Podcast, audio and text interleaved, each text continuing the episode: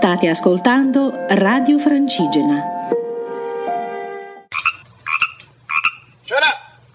Shut up! Shut up! Shut up! Shut up! Shut up! Shut up! Restiamo animali, trasmissione cruelty free, animalista, antispecista e vegan.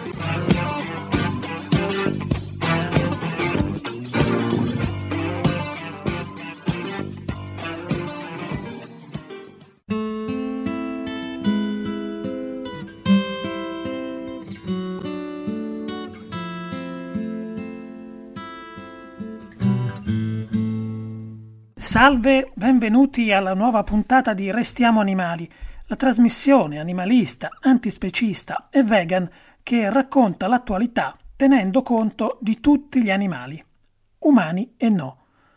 È la puntata numero cinquecentottantaquattro e parleremo di eroi dei due mondi e spiagge da adottare, di foche monache ed estinzione di massa. Condirà il tutto una ricetta pensata per noi da Gabriele Palloni, che cura anche la colonna sonora.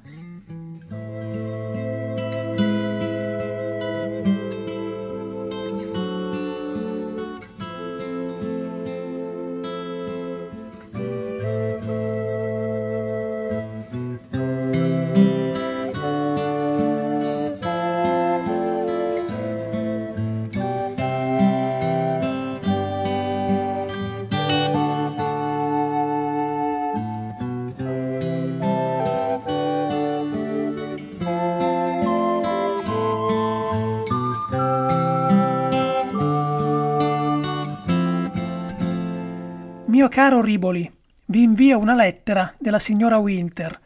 Vi prego di istituire tale società, annoverando la signora come presidente e io come socio, vostro G. Garibaldi.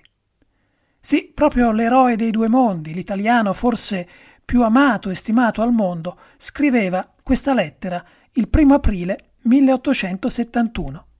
È l'atto di nascita della prima società italiana di tutela degli animali.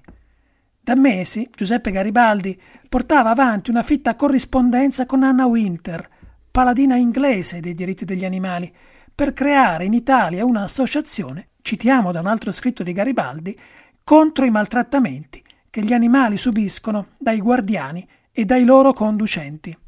È così che in poco tempo, proprio su impulso di Giuseppe Garibaldi, nasce la Società Protettrice degli Animali, un'entità che oggi si chiama E N P A, Ente Nazionale di Protezione degli Animali. Garibaldi, che fu un grande uomo d'azione, ma anche un personaggio di grande sensibilità politica e sociale, ebbe nella sua vita molte attenzioni per gli animali, in modo pionieristico, tanto che nella parte finale della sua esistenza scelse la via del vegetarismo. Non sorprende, insomma, questo suo ruolo nella nascita dell'E N P A, se pensiamo che nella sua attività di parlamentare arrivò a proporre anche una legge sul divorzio, circa un secolo prima che questa sua idea divenisse realtà. L'E N P A ha dunque festeggiato nei giorni scorsi i suoi centocinquanta anni di vita e la presidente nazionale Carla Rocchi, per l'occasione, è stata ricevuta dalla presidente del Senato, Elisabetta Casellati. La nascita dell'E N P A in quel milleottocentosettantuno diede slancio alla tutela formale dei diritti degli animali. Come ricorda la stessa associazione, nel millenovecentotredici il Parlamento del Regno approvò, su iniziativa del senatore Luzzatti, la prima legge organica sui diritti degli animali. Nel millenovecentotrentanove l'ente assunse la sua attuale denominazione, diventando un ente pubblico. Un pericolo l'E N P A lo corse nel millenovecentosettantanove, quando l'Italia si avviava a chiudere gli enti pubblici considerati inutili. Fu l'allora Presidente della Repubblica, Sandro Pertini, altro uomo d'azione e di pensiero, a salvare l'E N P A, trasformandolo in ente morale di diritto privato. Tutto comunque nacque dalla lettera di Garibaldi, spedita centocinquanta anni fa da Caprera, l'isola sarda dove Garibaldi si era ritirato. È una storia che l'E N P A ha ricordato con un video che ha come protagonista l'attrice comica Lucia Ocone, che si cala nei panni di Marsala, la cavala di Garibaldi, battezzata con un nome evocativo della Spedizione dei Mille. A distanza di centocinquanta anni, ha detto Carla Rocchi, Vogliamo ricordare l'eredità importante che Giuseppe Garibaldi ci ha lasciato, proteggere e tutelare gli animali, sempre. Rocchi, nel celebrare il compleanno, ha aggiunto una considerazione sul presente, segnato dalla pandemia. Questa emergenza sanitaria, ha detto, ci ha insegnato che il rapporto con la natura e la fauna è assolutamente da ripensare, a partire dall'abolizione degli allevamenti intensivi, inaccettabili non solo da un profilo etico, vista la crudeltà che li caratterizza, ma anche da quello sanitario e ambientale. Oggi Garibaldi si sarebbe senz'altro battuto contro questo sistema legalizzato di tortura di massa.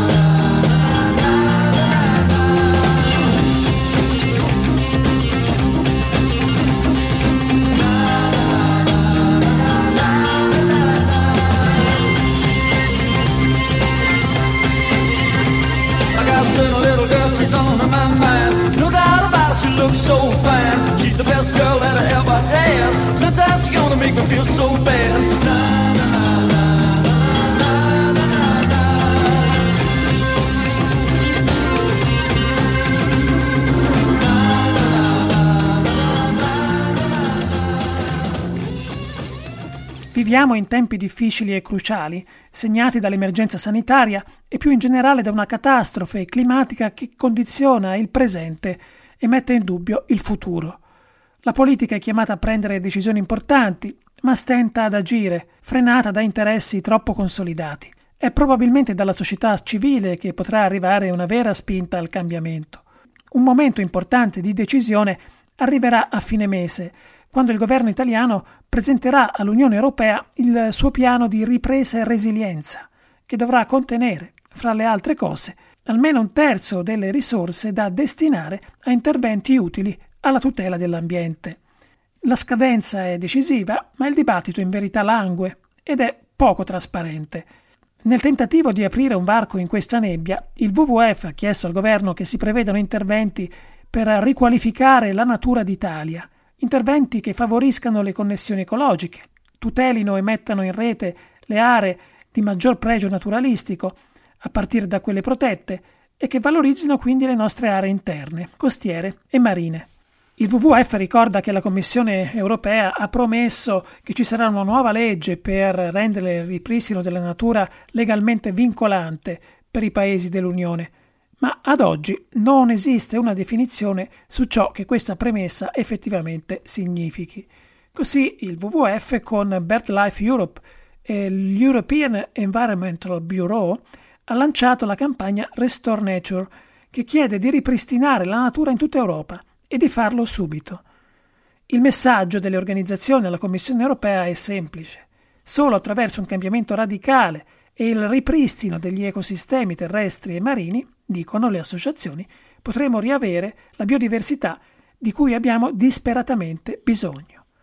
Recuperare la natura che abbiamo perso, dicono ancora, ci aiuterà a mitigare gli effetti della crisi climatica, a prevenire la futura diffusione di malattie e a garantire la fornitura di servizi ecosistemici essenziali per la nostra vita.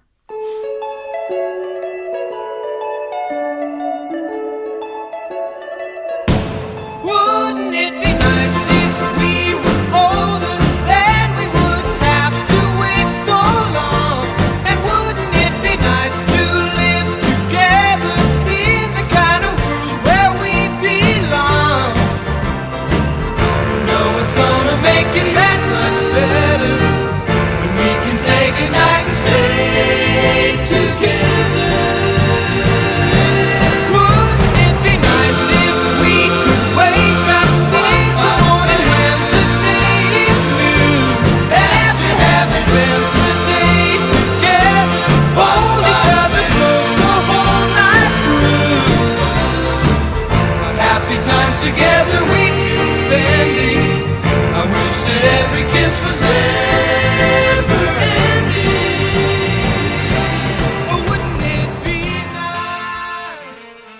Sempre a proposito del piano di ripresa e resilienza, alla voce del W W F si somma quella della L I P U, la Lega Italiana di Protezione degli Uccelli, che fa riferimento a un documento delle commissioni riunificate del Senato, che ha raccolto i pareri di tutte le commissioni permanenti, per segnalare le gravi lacune in tema di biodiversità contenute nella bozza del piano di ripresa e resilienza.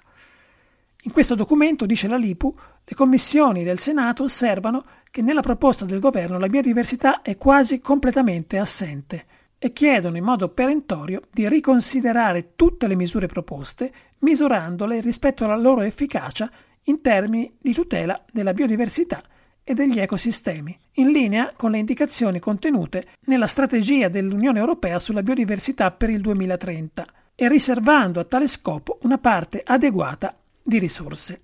La partita, a quel che si capisce, è teoricamente ancora aperta, ma i progetti governativi evidentemente non promettono granché di buono. Seguiremo anche nelle prossime puntate l'evoluzione del piano italiano di ripresa e resilienza.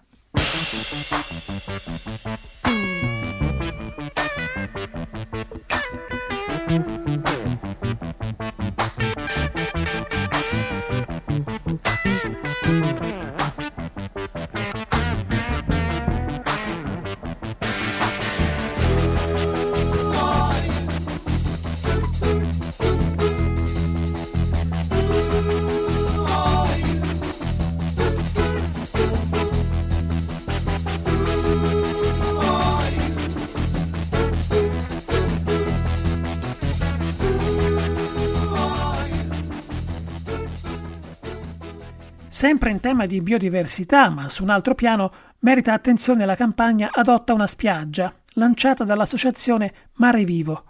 Si tratta di sostenere l'associazione nelle attività di pulizia, osservazione e valorizzazione di decine di spiagge in tutta Italia, dalla Liguria alla Sardegna, dal Friuli Venezia Giulia alla Sicilia. A prendersi cura delle spiagge adottate e finanziate dai cittadini saranno i volontari delle delegazioni di Mare Vivo sul territorio, da anni impegnate a tutelarne l'integrità, il valore naturalistico e la bellezza. Quando pensiamo alla spiaggia, dice Raffaella Giugni di Mare Vivo, spesso non ci rendiamo conto che si tratta di un ecosistema complesso, un habitat naturale per centinaia di animali e piante marine. Per proteggerle dobbiamo capirne il valore, guardarle con occhi diversi. Per questo, dice Giugni, abbiamo deciso di lanciare questa campagna e di chiedere a tutte le persone che amano il mare di aiutarci a preservare decine di spiagge in tutta Italia e gli animali che le abitano. Tutte le informazioni per aderire a questa campagna sul sito marechiaro punto it.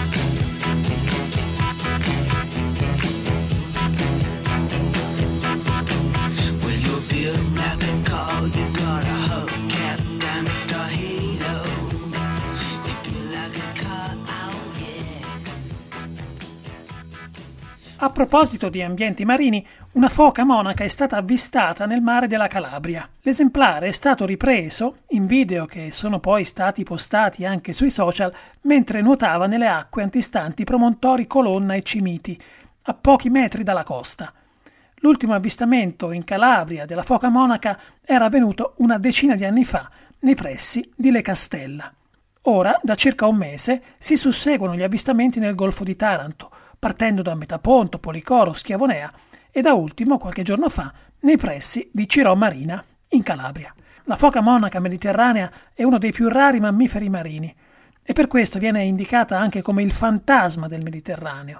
È l'unico pinnipede stabilmente presente in quello che i romani chiamavano Mare Nostrum. Si stima che ne sopravvivano in natura meno di settecento esemplari. Mother, do you think they'll drop the bomb?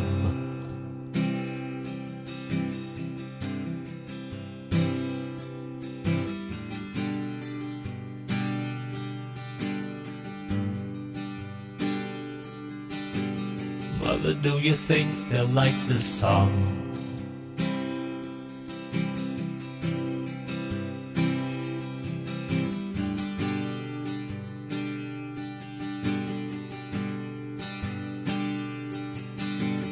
Mother, do you think they'll try to break my balls?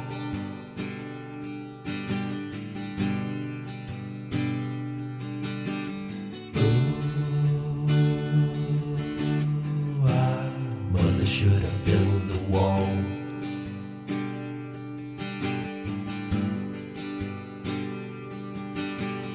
Mother, should I run for president?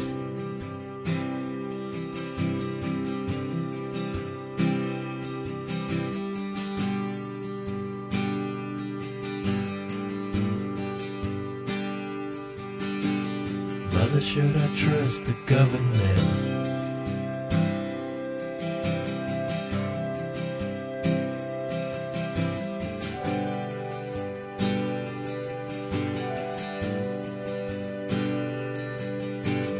Mother, will they put me in the firing line?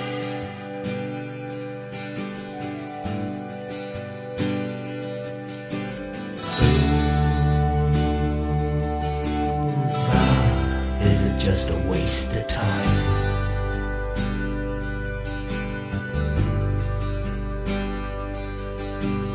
Hush now, baby, baby, don't you cry.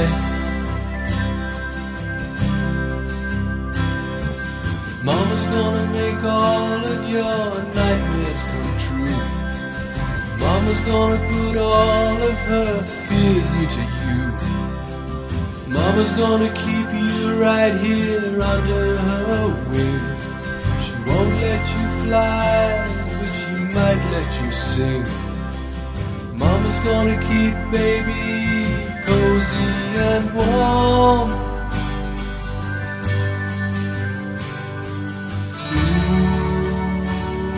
Ooh, baby.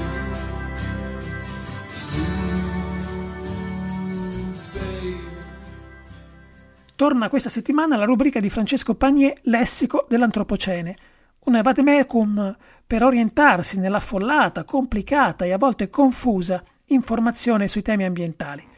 È questa la quarta puntata e Francesco si cimenta con il significato di estinzione di massa. Sul nostro sito restiamo animali punto it un apposito canale contiene tutte le puntate in podcast.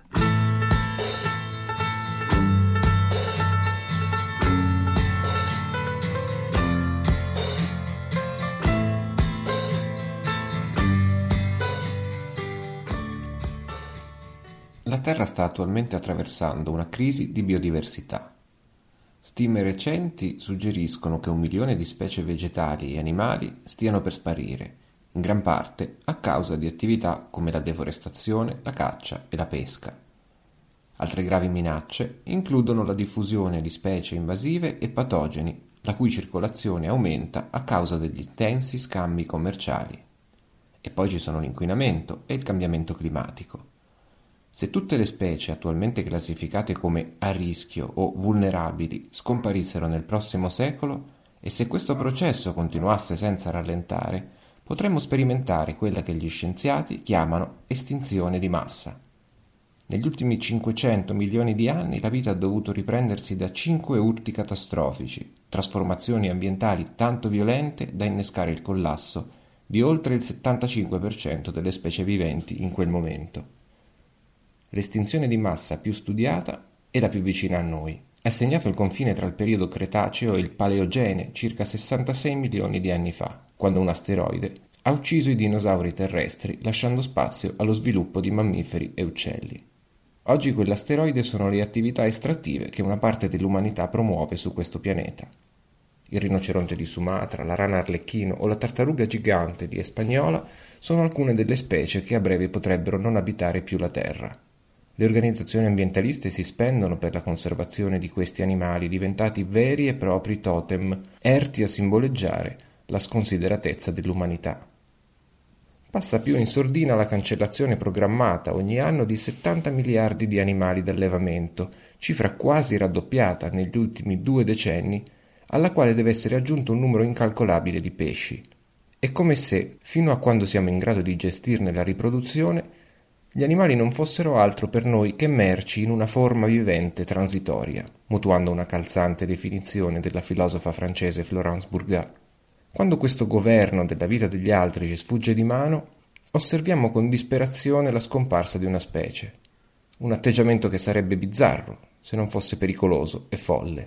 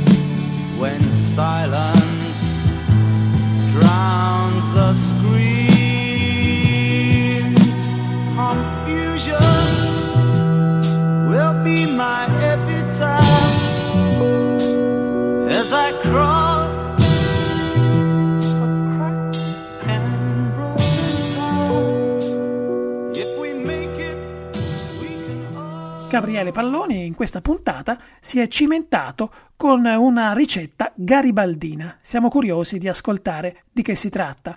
Vi ricordiamo che Gabriele Palloni è autore del libro Se vuoi essere sano, cucina vegano, edito da Newton Compton.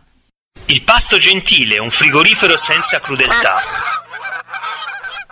La ricetta che vi racconterò in questa puntata è un omaggio a Garibaldi.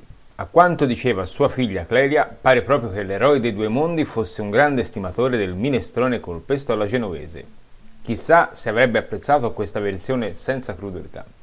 Gli ingredienti per quattro persone per il minestrone col pesto alla genovese sono: per il pesto venti grammi di foglia di basilico fresco, un cucchiaino di pinoli, due noci, venti millilitri di olio extravergine di oliva, venticinque grammi di farina di ceci, cento millilitri di brodo vegetale, un cucchiaio di lievito alimentare in scaglie, un cucchiaino di succo di limone, un cubetto di ghiaccio e del sale.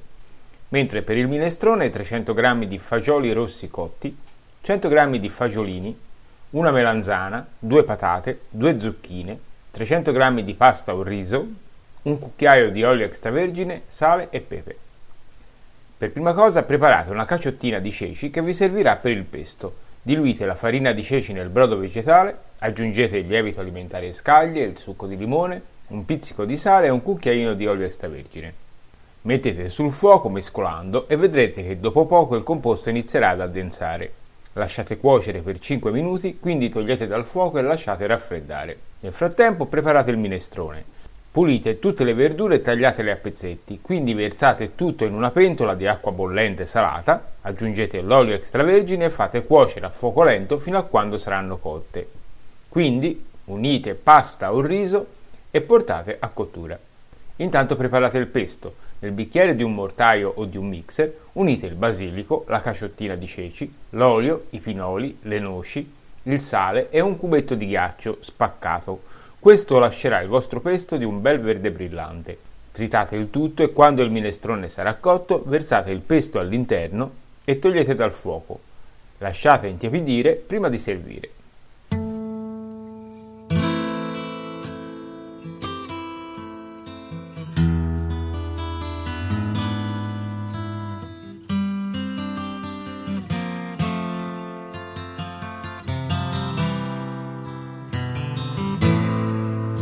Angel,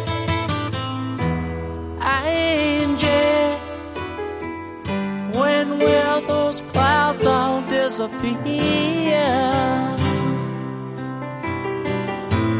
Angel, angel, where will it lead us from here? With no loving in our souls and no money in our coats, but you can say we're satisfied.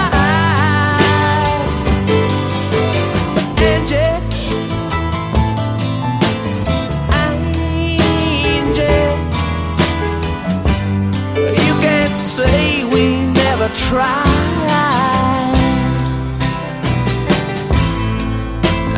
Angie, you're beautiful, yeah. But ain't it time we said goodbye?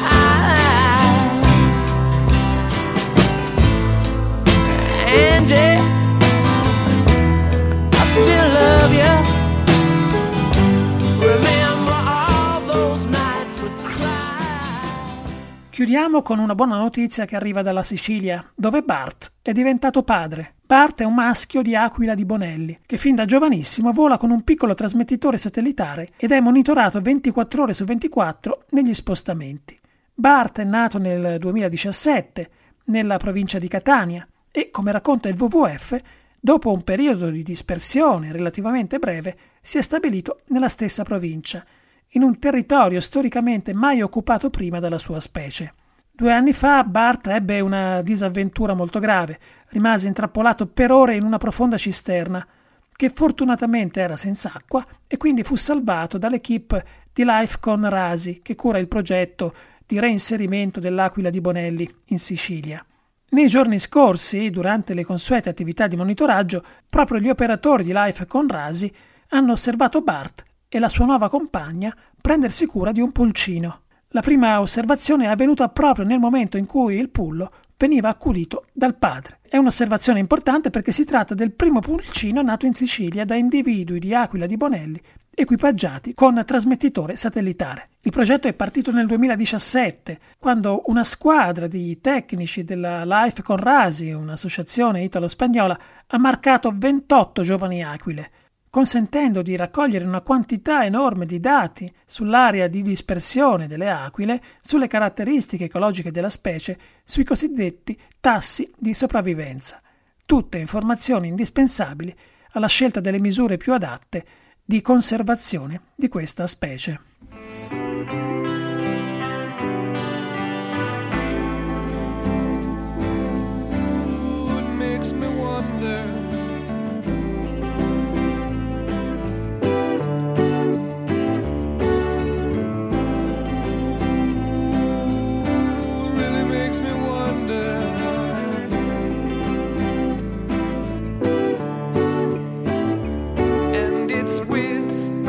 Soon, if we all call the tune, then the piper will lead us to reason, and a new day will dawn for those who stand long, and the forests will echo with laughter.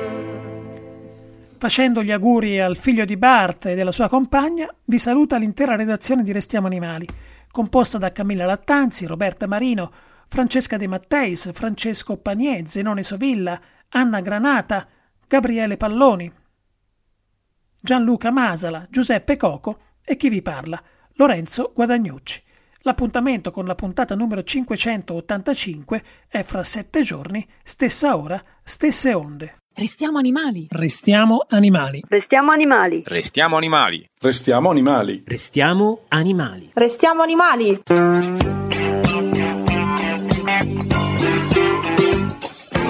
Restiamo animali. Trasmissione cruelty free, animalista, antispecista e vegan.